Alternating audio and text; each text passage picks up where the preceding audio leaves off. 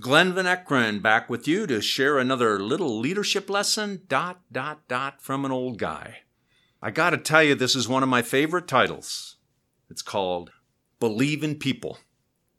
Believe in people more than they believe in themselves.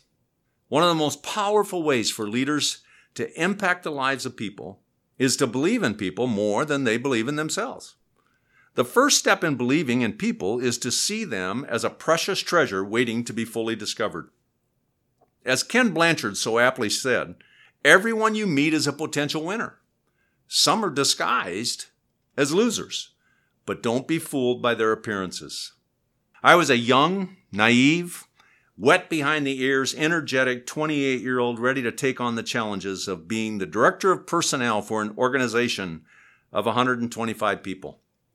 To complicate matters, I had very little self confidence and found myself struggling daily with feelings of inadequacy. Fortunately, my energy and enthusiasm made up for most of my lack of experience and ignorance. Unfortunately, these feelings weren't new. I'd been living with them since I was a young troublemaker in elementary school. I decided during that time negative attention was better than no attention at all, and my grades certainly weren't gaining me much positive attention. Well, now here I was in a position of responsibility, and it seemed everyone around me had wonderful talent, exceptional insights, and seemingly incredible knowledge that I lacked. Poor me. Had my own pity party. Bob was my executive director, mentor, and friend. Driving to an out of town meeting one day, I was lamenting all my shortcomings, weaknesses, and inferiority while bemoaning the fact I didn't have what others had. Then it happened. Bob said something I had never heard before. He said, Glenn, I believe in you. That's why I hired you. When are you going to start using the abilities you have and quit comparing yourself to other people? You have talents they don't have. It's time for you to make a difference. I expect impressive results. No one had ever communicated their belief in me quite that way. It was personal, direct, and sincere. And Bob backed it up with support, direction, correction, encouragement, and a periodic kick in the pants. He complimented me in public.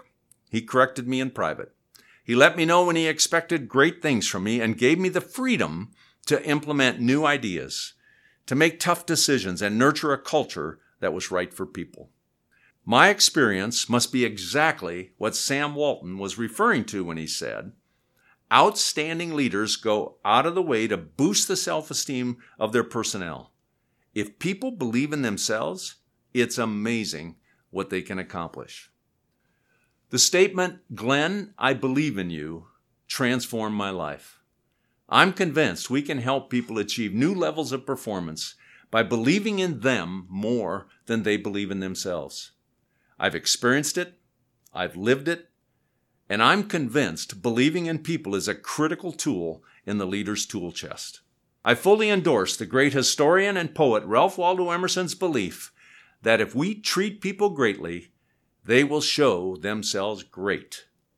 So consider these questions. How can you go about expressing your belief in people? How can you treat people great? Who is waiting to hear you say, I believe in you?